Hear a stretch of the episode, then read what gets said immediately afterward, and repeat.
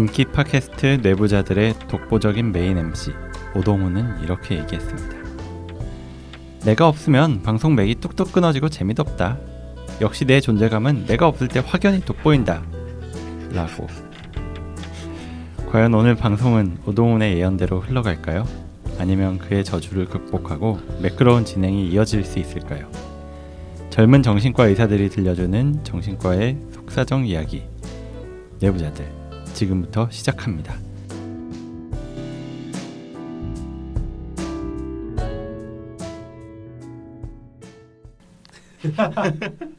아니 근데 처음부터 끊기네. 아니 근데 성대모사 아, 그러니까 성대모사 나름 느낌 있는데 얄미운 느낌이. 아, 얄미운 느낌만 있었지. 네, 소개할까요? 네. 네. 네, 자기 소개로 시작해 볼게요. 네 안녕하세요 허규형입니다. 안녕하세요 손정현입니다. 안녕하세요, 김지용입니다. 네, 안녕하세요. 그리고 저는 윤희우입니다. 네, 역시 동훈이가 없으니까 인트로부터 끊어지고 노잼으로 시작하고 있는 것 같습니다. 저희가 그동안 계속 시즌2 준비를 하고 있다. 뭐 이런 이야기를 반복해서 들려드리고 있는데 아마 오늘도 똑같은 이야기가 나올 것 같고요. 평생 시즌 2를 준비. 시즌 한 1.6 저번 1.5였고 오늘 1.5. 아. 네. 뭐좀 다들 준비하고 있어요? 마음의 준비는 네. 원래 준비는 지용 형이 하고 시키면 저희 하는 거 아니에요? 자, 그래서 오늘 좀 많은 생각을 해봤는데 네. 음. 이제 좀 잔소리를 다시 할 때가 됐다.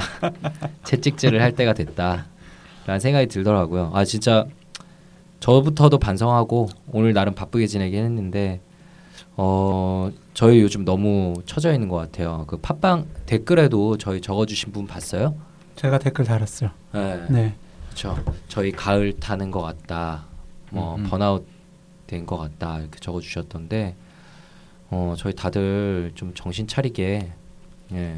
손정 선생님 안 봤었나 봐요. 네. 지금 네. 부랴부랴 들어가서 확인하고 있네요. 네, 손 선생님은 좀 뇌부자들에서 마음이 떠난 것 같다는 썰이 있더라고요. 누가 네. 그래요? 네.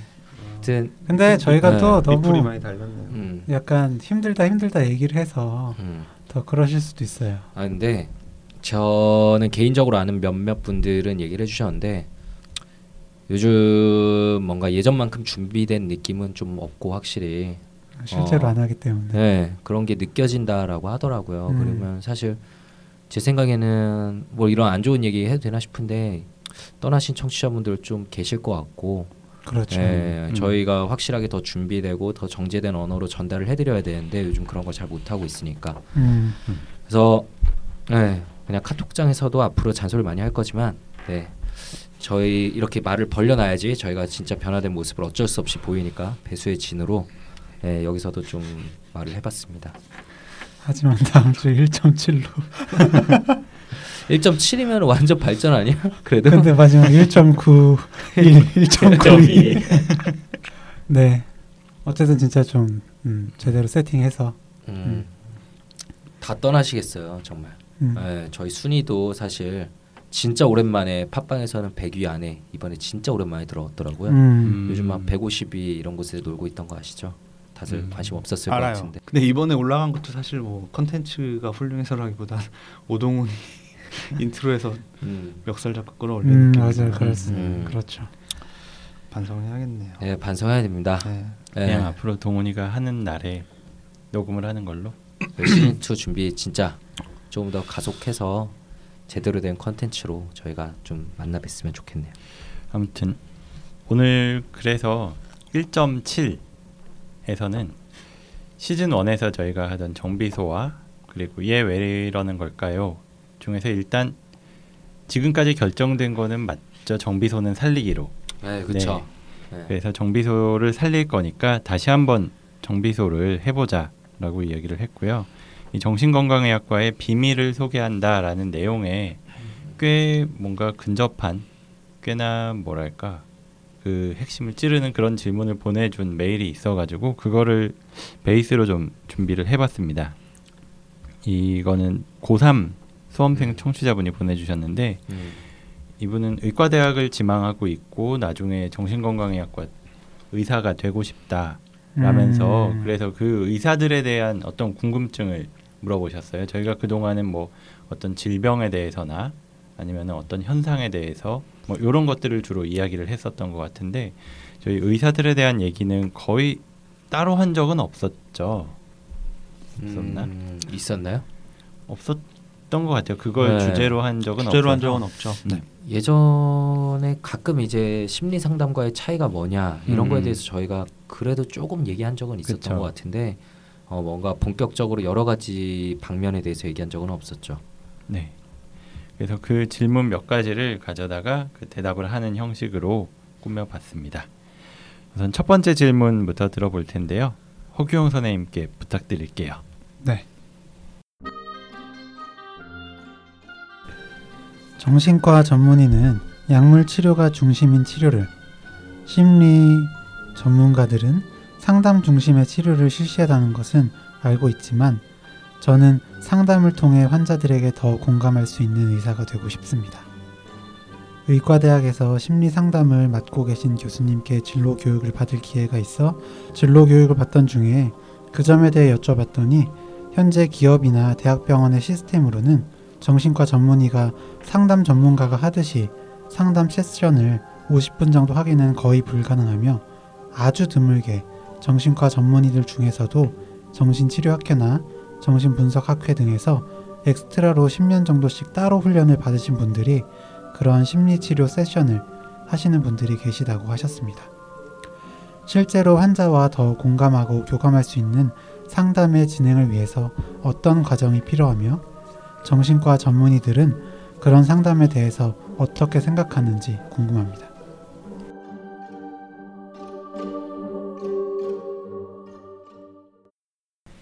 네, 첫 번째 질문. 정신과 전문의는 약물 치료가 중심인 치료를 한다. 심리 전문가들은 상담 중심의 치료를 한다. 라는 얘기를 들었는데 뭐 상담을 통해서 더 공감할 수 있는 의사가 되고 싶다라는 이야기를 해 주셨어요. 그리고 그러려면 어떤 과정이 필요한지를 물어보셨는데 음. 단지 상담을 하려면 특별한 과정이 있다기보다는 이 정신건강의학과 수련만 잘 마치면 사실 충분히 할 수 있다라고 생각을 해요. 이 상담 자체가 기본 교육 과정에 들어가 있고 네, 또 전문의 시험 보기 위해서는 기본적으로 상담을 몇십 회, 그 특히나 분석적인 상담을 몇십 회를 해야 되고 그 자료를 전부 다 제출해야 되잖아요. 음, 그렇죠. 그리고 거기에 대해서 면접 시험도 보기 때문에 이 상담을 제대로 하지 못하는 사람이라면 그 전문의 시험을 통과할 수가 없죠. 음, 음, 근데 아주 드물게 정신과 전문의들 중에서도 심리 치료 세션을 하시는 분들이 계시다고 말씀하셨다는데 사실 아주 드물지는 않잖아요. 꽤 많죠. 네. 네, 꽤 많은데. 음. 네, 김시영 정신 선생님도 하고 있잖아요. 저도 뭐 매일 하는 건 아니지만 일주일에 하루는 따로 정신 분석하는 날로 빼놔서 하고 음. 있고 네, 음. 제가 근무하는 곳 주변의 병원들만 봐도 하시는 선생님들 굉장히 많거든요. 맞아요. 그렇죠. 네, 네. 음, 저도 뭐- 하고 있습니다. 음. 간판을 다 간판을 띄우도? 하고 있고 크게 다 계시지. 않으니까 음. 모르시겠죠. 뭐. 그렇죠. 다만 그것만 하는 게 아니라 음. 저희는 뭐 일반 진료도 하고 음. 이런 정신 분석 세션도 갖고 그렇게 음. 하고 있죠. 일단 어, 이분께서 앞으로 그렇게 상담을 좀 많이 하면서 공감하는 의사가 되고 싶으시다면 네, 대학병원에 남지 마시고 나오시면 되고요. 음. 대학병원에 계신 분들이 그러고 싶지 않아서가 아니고 어쩔 수가 없어요. 뭐 외래 예약이 하루에 100명씩 잡히는데 음. 어떻게 모든 분들과 깊은 얘기를 나누면서 공감을 할 수 있겠어요? 그건 불가능하죠. 근데 사실 저도 이제 의대 입학해서 정신과를 전공하고 싶었거든요. 음흠. 그래서 당연히 뭔가 이렇게 그 카우치에 환자분을 음. 눕히고 네, 그 옆에서 이제 자유 연상을 시키면서 음. 꿈을 해석하는 음. 그런 걸 생각했었는데 정신과 전공의가 돼서 한 건 정말 그거와 전혀 다른 진짜 거의 약물 치료 위주였고 음. 예, 연차가 올라가면서 점점 이제 그런 어, 심층적인 면담을 할 기회가 주어지긴 하지만 어, 그래도 쉽지는 않았던 것 같아요. 음. 맞아요.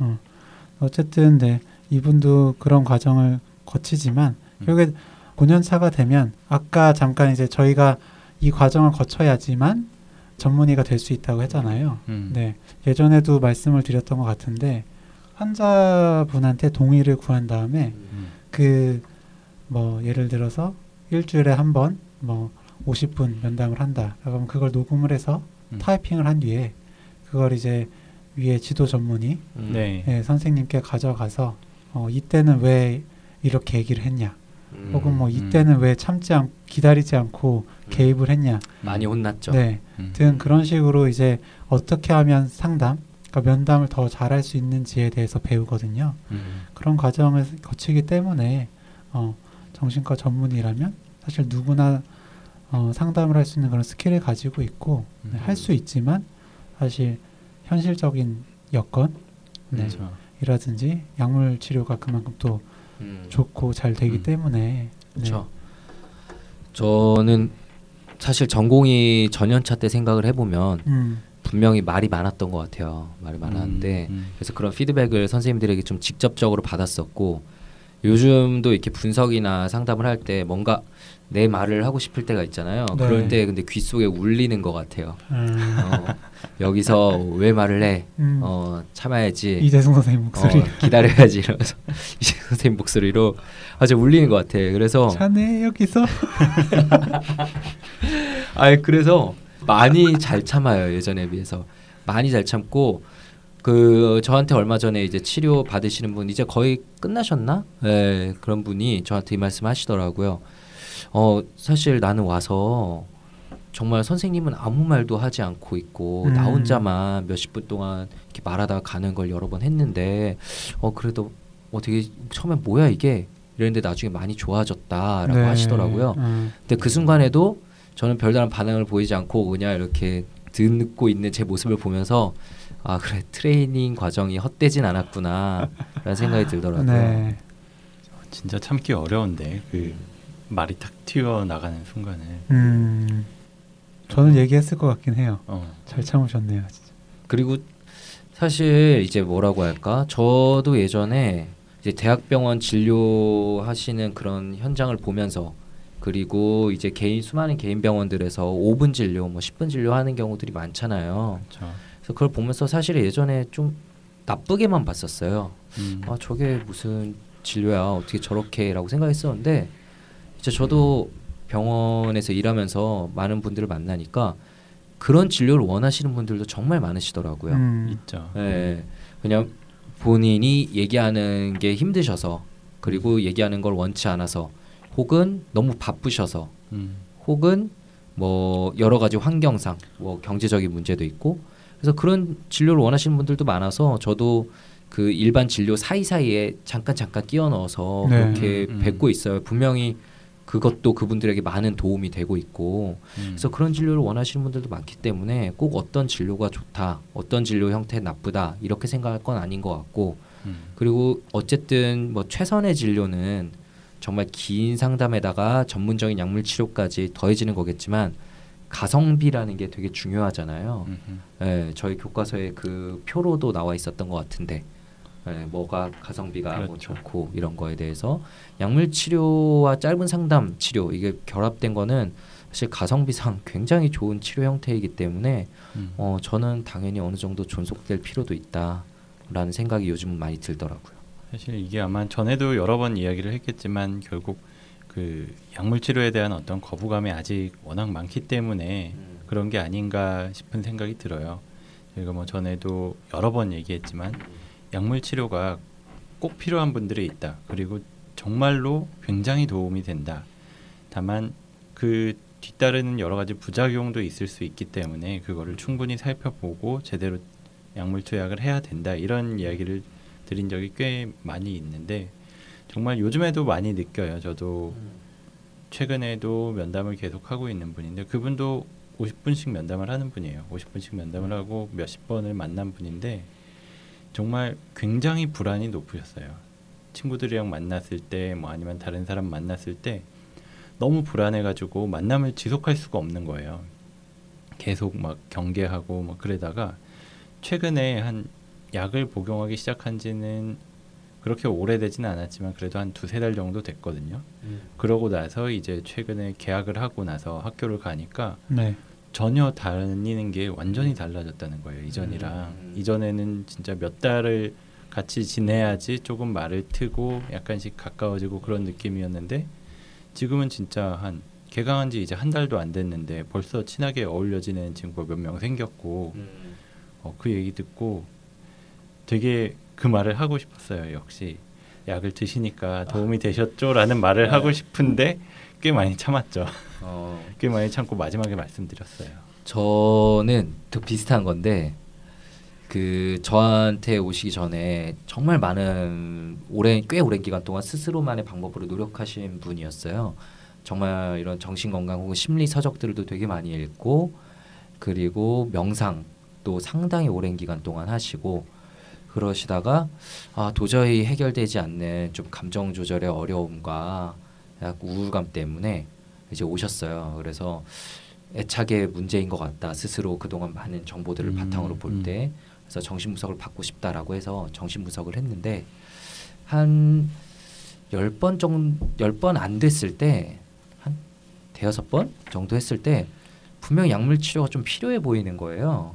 음. 예, 그래서 일단은 항우울제를 좀 얹어보자라고 해서 정신 분석을 하면서 동시에 항우울제를 얹었는데 너무 좋아지신 거예요. 음. 너무 좋아지셔서 정신 분석 열 번 했는데 얼마 전에 종료했어요.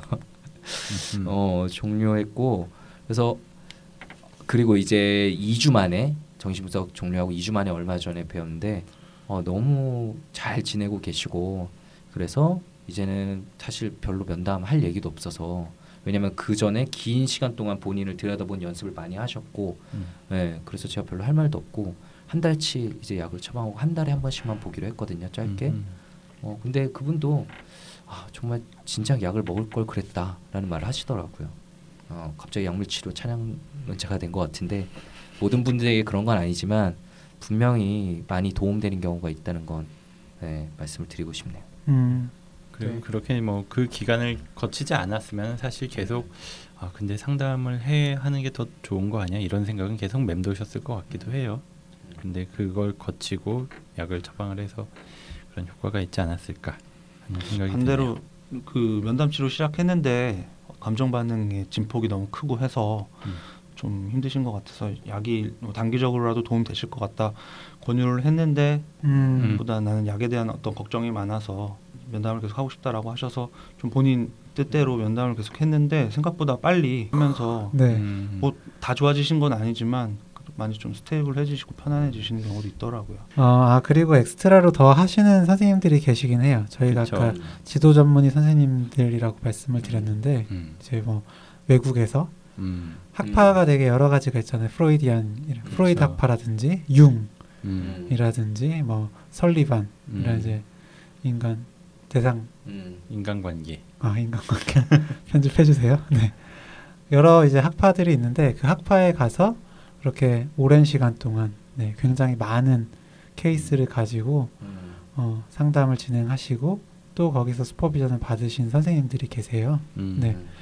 그런 분들도 계시고 그런 과정을 거치신 분도 계시지만 어, 물론 그분들 저 잘하시겠지만 꼭 음. 그러지 않아도 네, 정신과 수련을 받으면 네, 어, 하실 수 있다는 거 그리고 음. 질문을 이제 그런 상담에 대해 어떻게 생각하시는지라고 하셨으니까 네 필요하다 음. 음. 네 라고 답해드리고 싶네요. 음. 네, 좋습니다. 첫 번째 질문은 한 요 정도로 정리를 하고요. 두 번째 질문을 손정현 선생님 한번 읽어주세요. 네.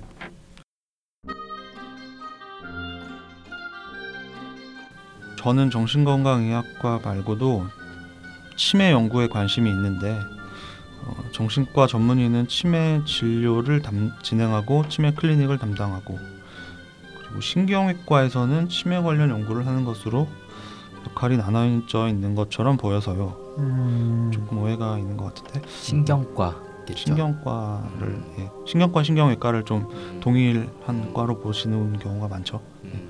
치료와 연구를 다른 학과에서 진행하는 것으로 보이는데 네, 맞는지 본인도 잘 모르겠다고 음. 하시면서 음, 저는 아직 의대 진학하진 않았지만 현재로서는 음, 둘중 하나만 하게 돼도 좋겠지만 정신과 전문의를 하면서도 치매 연구를 병행하고 싶은데 이게 가능한 일인지 아, 네. 음. 이야, 현실적으로 불가능하다면 어떤 점에서 불가능한지 알고 싶습니다.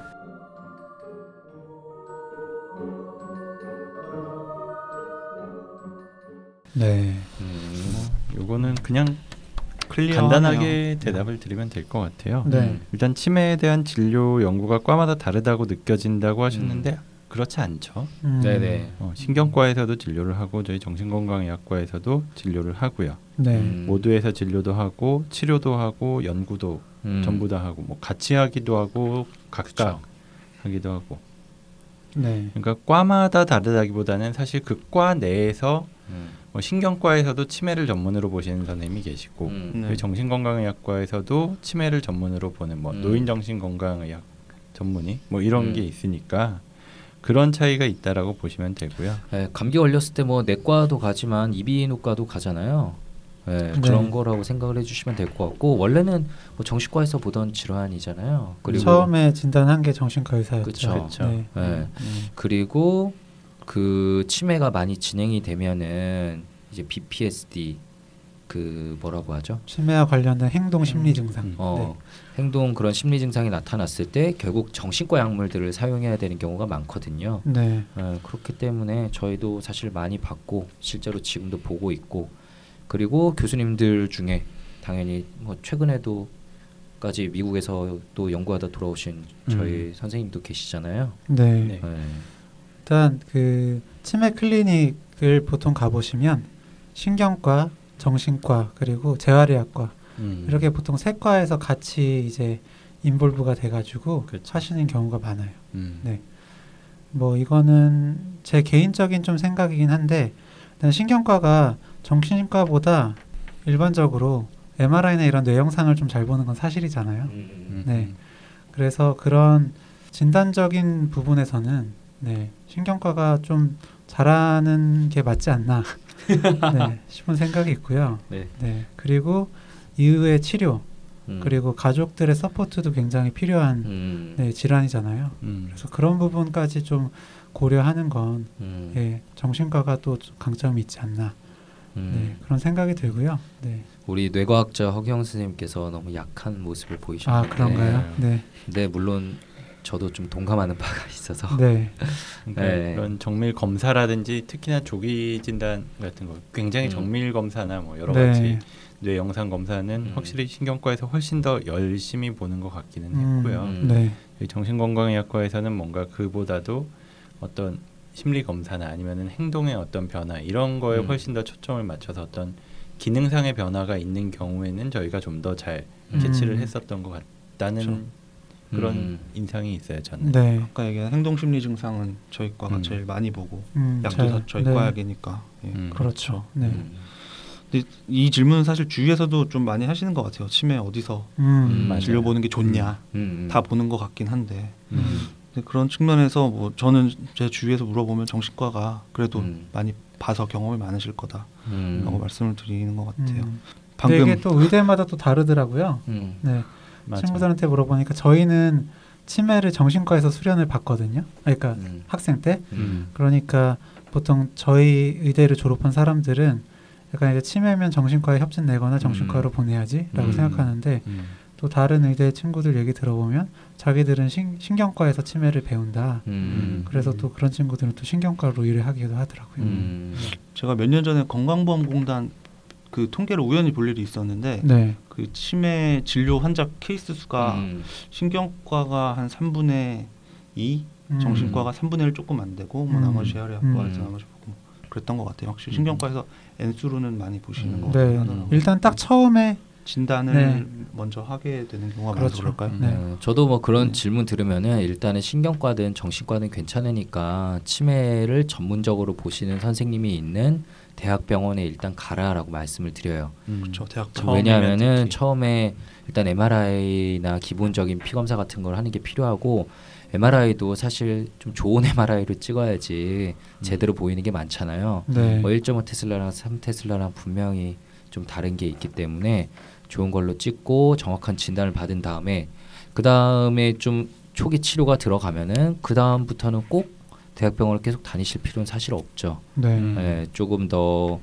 자세하게 볼 수 있고 긴 진료가 되는 집 주변의 개인 신경과나 정신과로 옮기셔서 진료를 받으시면 되고요. 음. 두 번째 질문은 한요 정도로 정리하면 될 것 같습니다.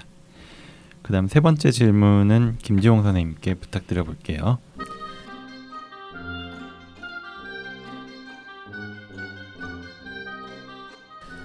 정신과 전문의들의 환자와의 진료 과정에서 특히 정신분열증, 조현병을 앓고 있는 환자들에게 폭행을 당하거나 흉기 난사 등의 사건이 일어났다는 기사를 굉장히 많이 보았고 정신과 전문의 하면 주변에서도 우울증에 걸린다더라 너도 미친다더라 이상한 사람들만 만나는데 너도 이상해질 것이다 자살한다더라 하는 등의 정신과 전문의 본인의 정신적인 스트레스가 엄청나다고 하는 얘기를 많이 들었습니다.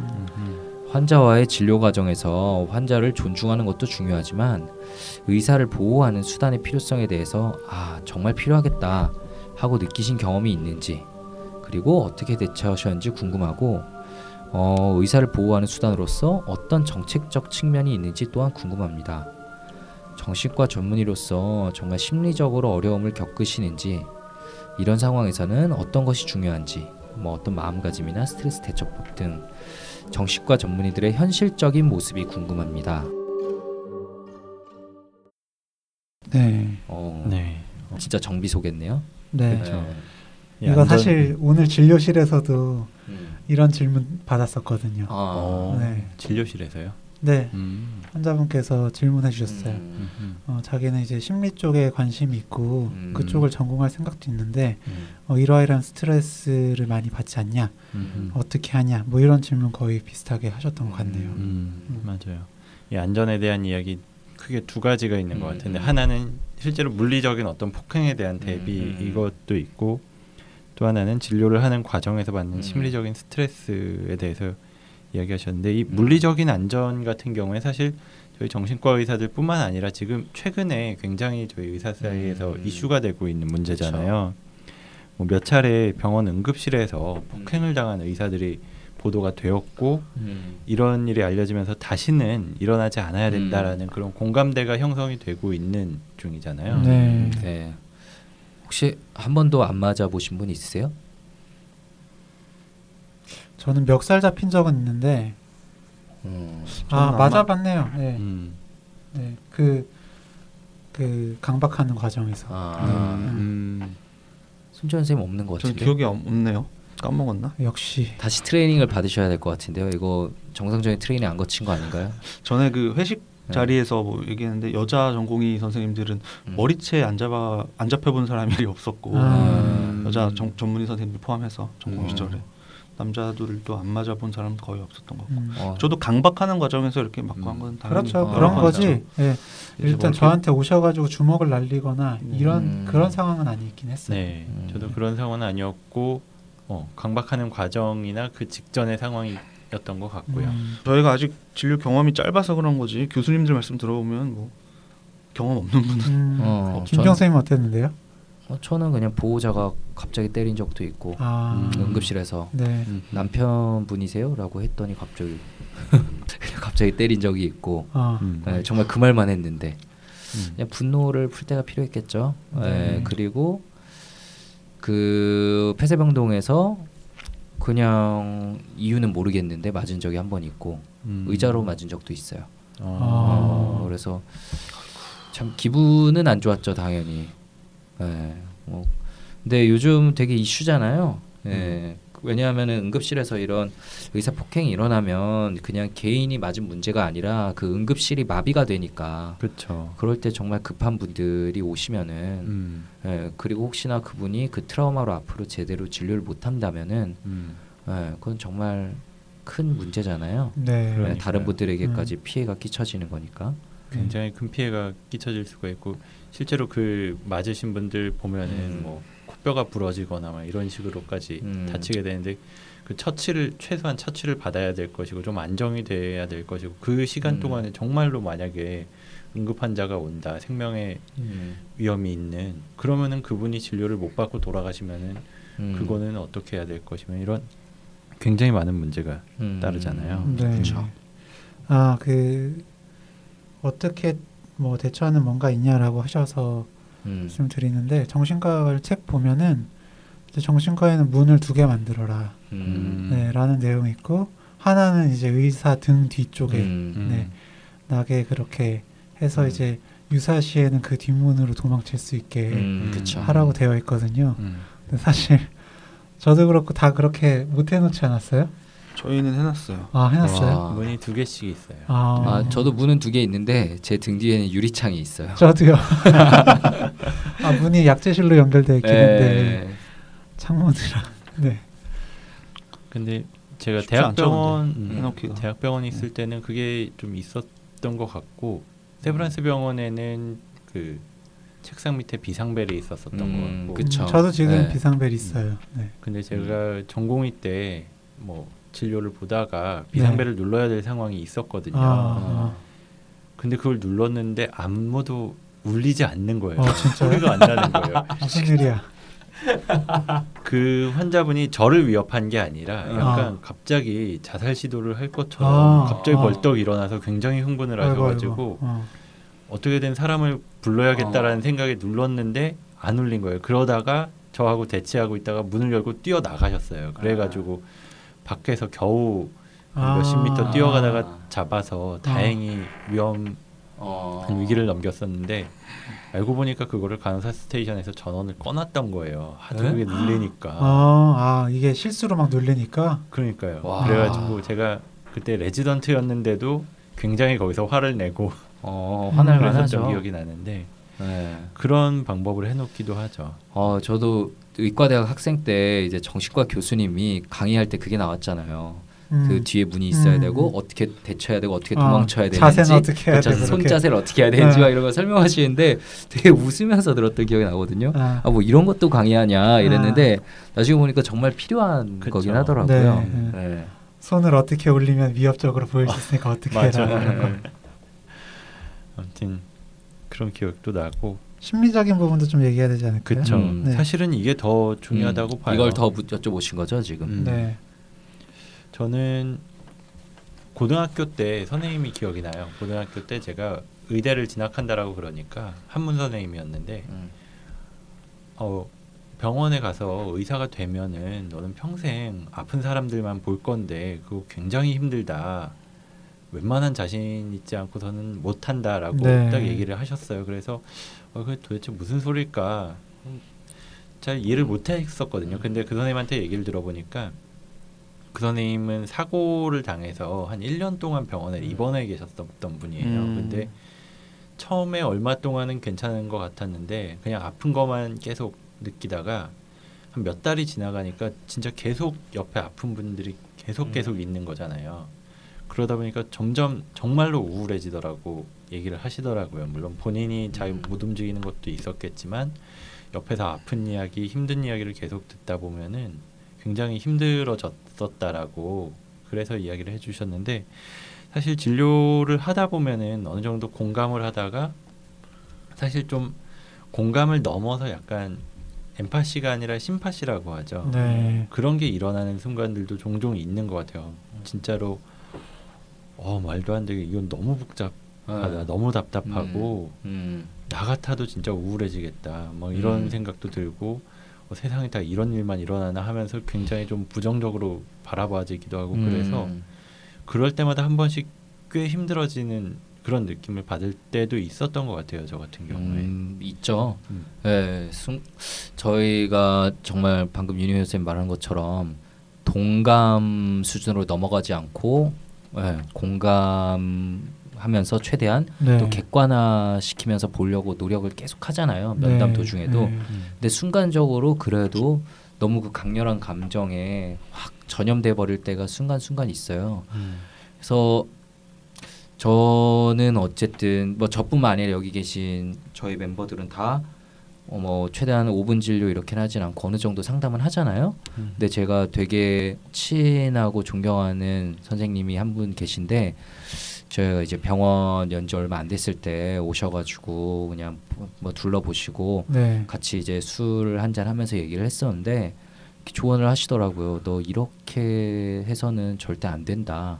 음. 어 이렇게 한 명당 뭐 2, 30분씩 얘기하는 시스템으로 가면은 너가 몇 년 지나서 분명히 너무 지친다. 아, 예, 기존에 있던 많은 선생님들이 괜히 짧은 진료를 하는 게 아니다라고 얘기하시는데 어 그 말도 점점 무슨 뜻인지는 알겠어요. 솔직히 음, 어, 야간 진료까지 있는 날은 끝나고 나면 정말 감정까지 다 털린 듯한 기분이 들거든요. 네. 그리고 많이 지치고 음. 그리고 이제 주말이 좀 다가올 때쯤에는 빨리 쉬고 싶다, 빨리 쉬고 싶다 이런 생각을 하는데 사실 우리 저희는 아직 좀 나이가 많지는 않잖아요. 네. 예, 그리고 진료 기간이 아주 길진 않은데 이거 계속 이렇게 버틸 수 있을까 이런 생각이 가끔 드는 것도 사실이에요. 음. 어, 그런 생각 혹시 안 해보셨어요?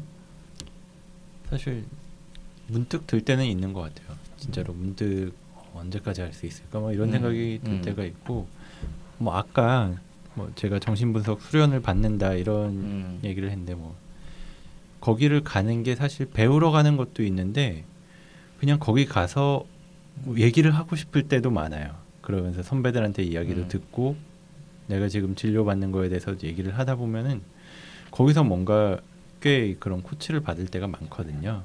그런 거는 꽤 도움이 되고 그랬었던 것 같기도 하고요. 네. 그래서 저도 미래 일까지 생각해 본 적은 없는데 확실히 그렇게 길게 면담하는 분들 몇분 음. 네, 많이 본 날은 네 저도 좀 굉장히 피곤하고 음. 거의 이제 방에서도 불 켜놓고 잠드는 것 같아요.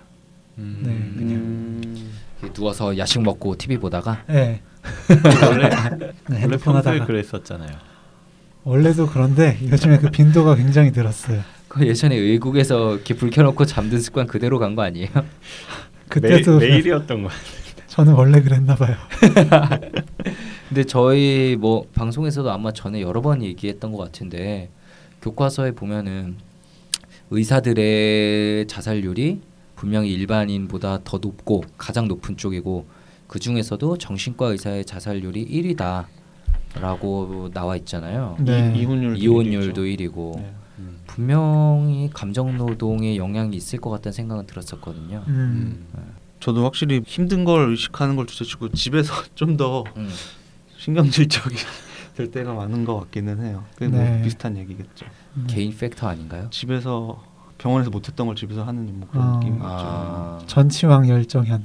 그러니까 감정을 너무 드러내지 또 못했던 그죠. 만큼 누르다 보니까 네. 집에서는 조금 평소에는 이렇게 지나갈 아. 것도 더 이렇게 표현을 하게 되고 음. 음. 그런 게 있는 것 같아요. 그래 뭐 다- 어떤 의미에서는 감정 노동이라고 할 수도 있죠. 네, 사실 그쵸. 얼마 전에 저희 제주도 강연을 갔을 때 저랑 규영이랑 동훈이랑 셋이 갔었잖아요. 가족 동반으로 갔었어요. 네. 가족 동반으로 가서 이제 거기까지 갔으니까 하루 자고 오면서 이제 와이프들까지 해서 밤에 맥주 한 잔 하는데 거의 남편 성토 대회였죠.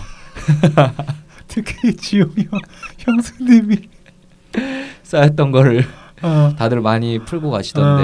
어, 예. 팟캐스트 한번 하시라 그래야겠네요. 음, 한번 초청 녹음 한번 하시라고. 그러게요. 저희 폼에 생각하는 것 중에 전화 연결 이런 것도 해보려고 하고 있잖아요. 맞아요. 음, 네. 한번 꼭 초대를 해드려야겠네요. 음. 삐삐 이걸로만 방송에 나갈 것 같은데. 김지용 삐.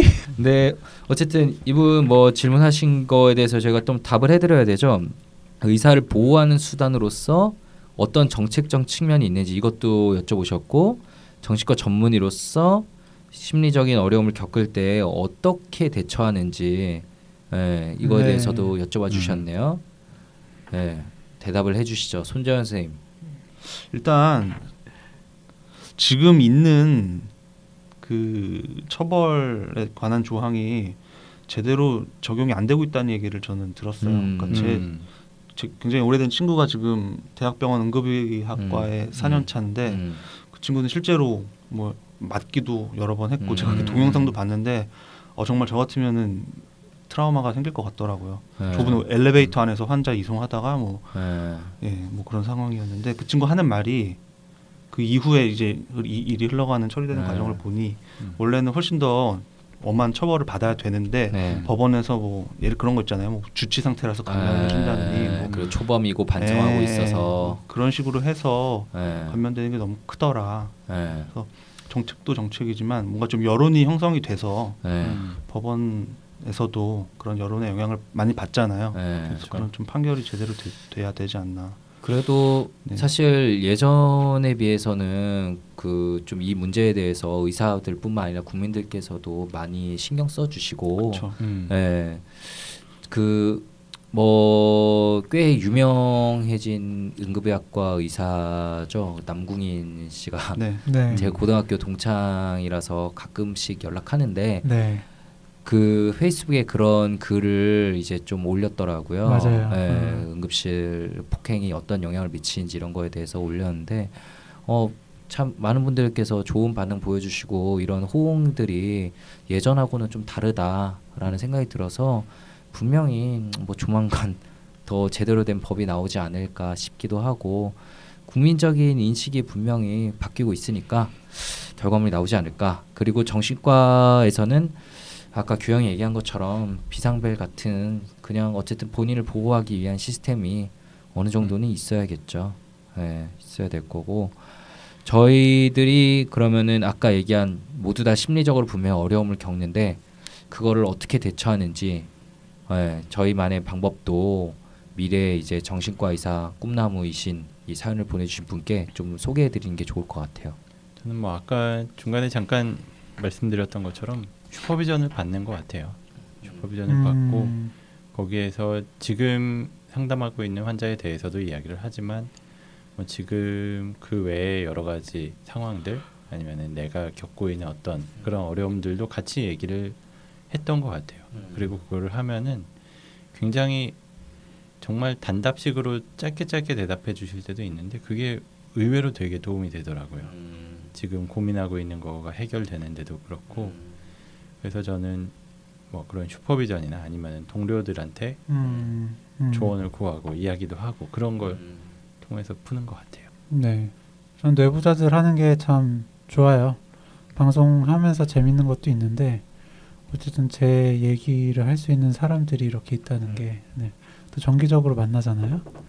저 어제는 희유랑 얘기하면서 와이프보다 많이 본다라는 얘기를 했는데 사실이기도 하고 그렇게 얘기하면서 좀 푸는 것 같고 저는 운동을 예, 음. 어쨌든 시간이 좀 요즘엔 더 많이 못 하긴 하지만 그래도 땀을 내서 하려고 하는 게 음. 그렇게 한번 쫙 땀 빼고 이렇게 음. 어, 운동을 하고 나면 확실히 그런 스트레스가 좀 풀리는 것 같더라고요. 음. 네, 그래서 저는 운동을 좀 합니다. 예전에 저희가 이 비슷한 주제 얘기했을 때 뭐 다 술 먹어서 푼다 그런 얘기 그때는 음, 저희가 가볍게 했었는데 했었죠. 요즘은 저희 술도 못 먹잖아요. 네. 음, 그리고 그 이후에 그때는 좀 실제로 좀 한가할 때였고 이제는 네. 정말 네. 바쁘고 하니까 다들 음. 실제적으로 건설적으로 뭐잘 대처를 하고 계신 것 같고 저도 그건 것 같아요 동종업계 이 우리 친구들이나 뭐 음. 다른 의사 선생님들한테 집에 가서 화를 내기가 아니라 아니 집에 동종업계 계시니까 아, 네, 그것도.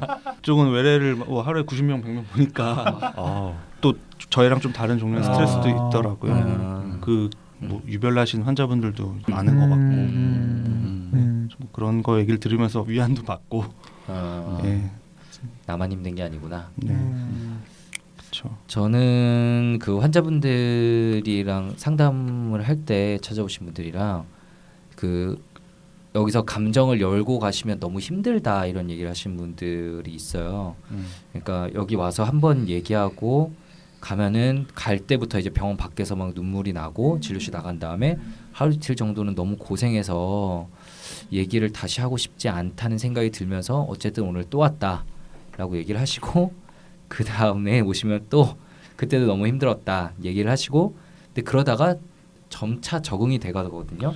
마음을 열었다가 다시 닫는 법. 어, 그러니까 어떤 최근에 뵌 분이 이렇게 표현하기도 하셨어요. 밖에 정말 자물쇠로 잠궈놨다가 여기서 오면은 좀 열려서 그 열린 것 때문에 너무 힘들다. 그래서 저도 아 여기서만 열고 나갈 때 닫는 거를 많은 분들은 보통 이제 시간이 지나면서 배워 나간다, 스스로 찾아 나간다.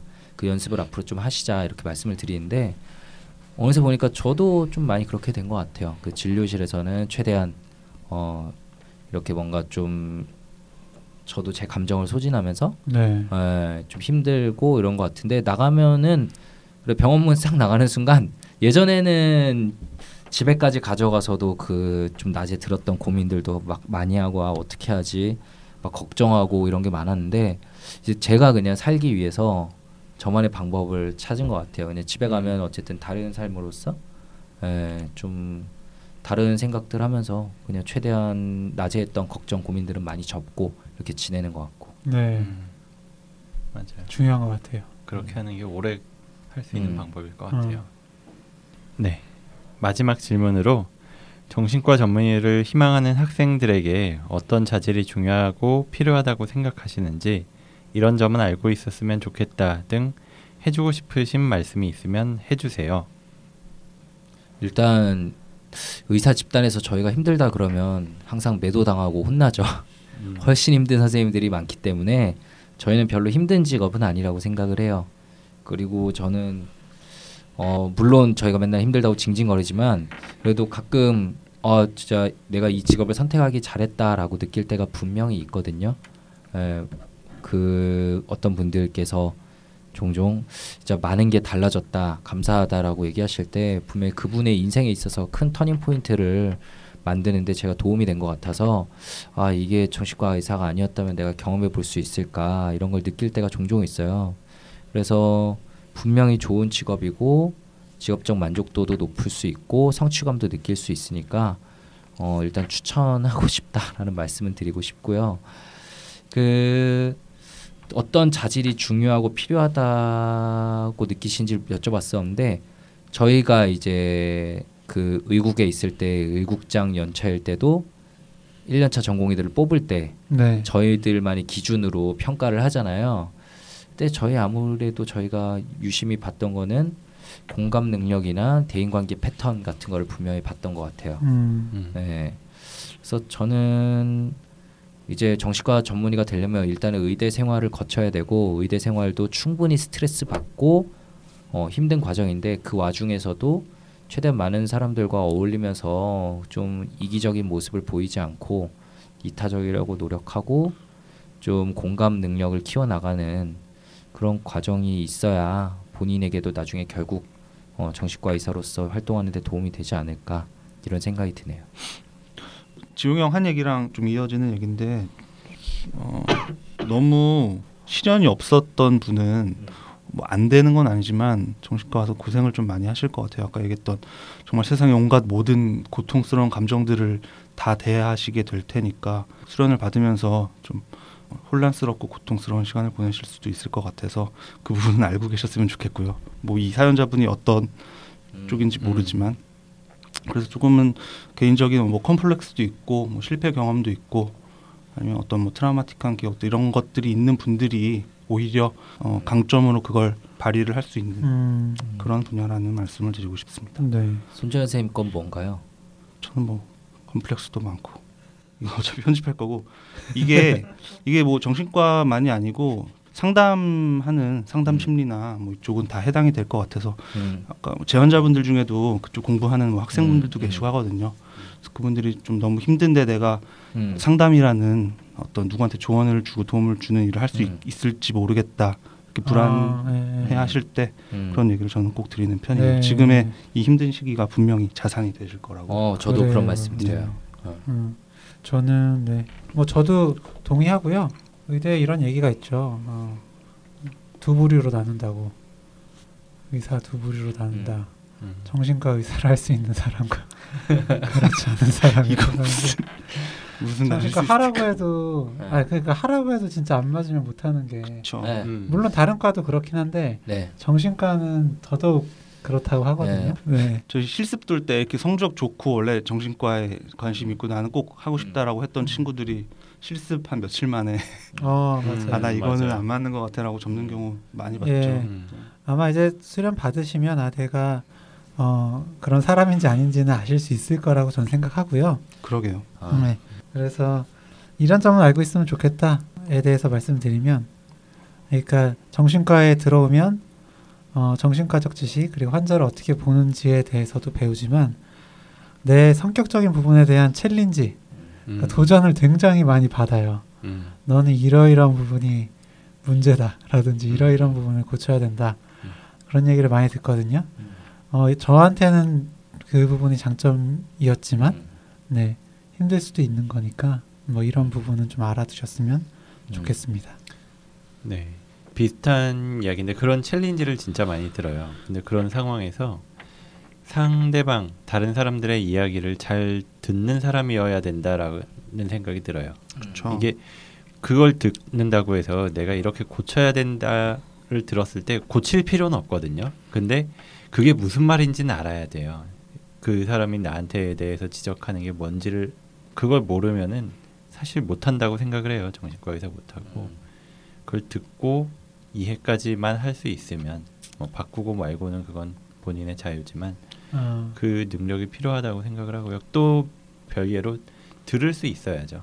그 상대방의 이야기, 환자분의 이야기를 음, 듣지 못하는 사람이라면 무슨 얘기하는지 음, 그걸 듣지 못하면은 결코 하기도 어렵고 하다가도 사실 어, 도대체 이 사람이 무슨 소리 하는 거지 이거 모르면은 제대로 뭐 평가도 못하고 진단도 못하고 치료도 어려울 테니까 그게 굉장히 중요한 자질이라고 생각해요. 음, 예전에 어느 자리에서였는지 정확히 기억이 안 나는데 동훈이가 이런 질문에 이런 식으로 대답한 적이 있어요. 제가 들으면서 어, 되게 그럴 듯한데라고 들으면 놀랐었는데 정신과 의- 동훈이가 볼 때 정신과 의사는 크게 두 부류인 것 같다. 나에 대해 관심이 많은 사람이거나 남에 대해서 관심이 많은 사람이거나 음, 이런 얘기를 하더라고요. 근데 나에 대해서 너무 관심이 많은 사람들은 분명히 좋진 않은 것 같아요. 음. 어, 얘기를 들을 때 어, 타인의 관점에서 잘 해석하지 않고 네. 결국은 어, 나 중심으로 해석을 하고 음, 내가 하고 싶은 말을 하고 이렇게 음. 하기 때문에 그 격차가 발생하는 것 같은데 방금 희우가 얘기한 것처럼 잘 들어야 되고 남에 대해서 관심이 많아야 되고 그런 것들이 분명히 있어야 된다는 점을 좀 말씀드리고 싶네요. 네. 네, 좋습니다. 저희가 드린 대답이 얼마나 뭐 도움이 될 수 있을지 모르겠지만 꼭 이 진로를 선택하고 앞으로 해 나가는데 도움이 됐으면 하는 바람이 듭니다. 그러면 여기까지 해서 1.6 얼마 정비소 정신건강의학과의 비밀을 소개합니다. 시간을 마치도록 하고요. 저희는 다음 시간에 더 재미있고 유익한 컨텐츠로 찾아뵙도록 하겠습니다. 감사합니다. 감사합니다. 감사합니다.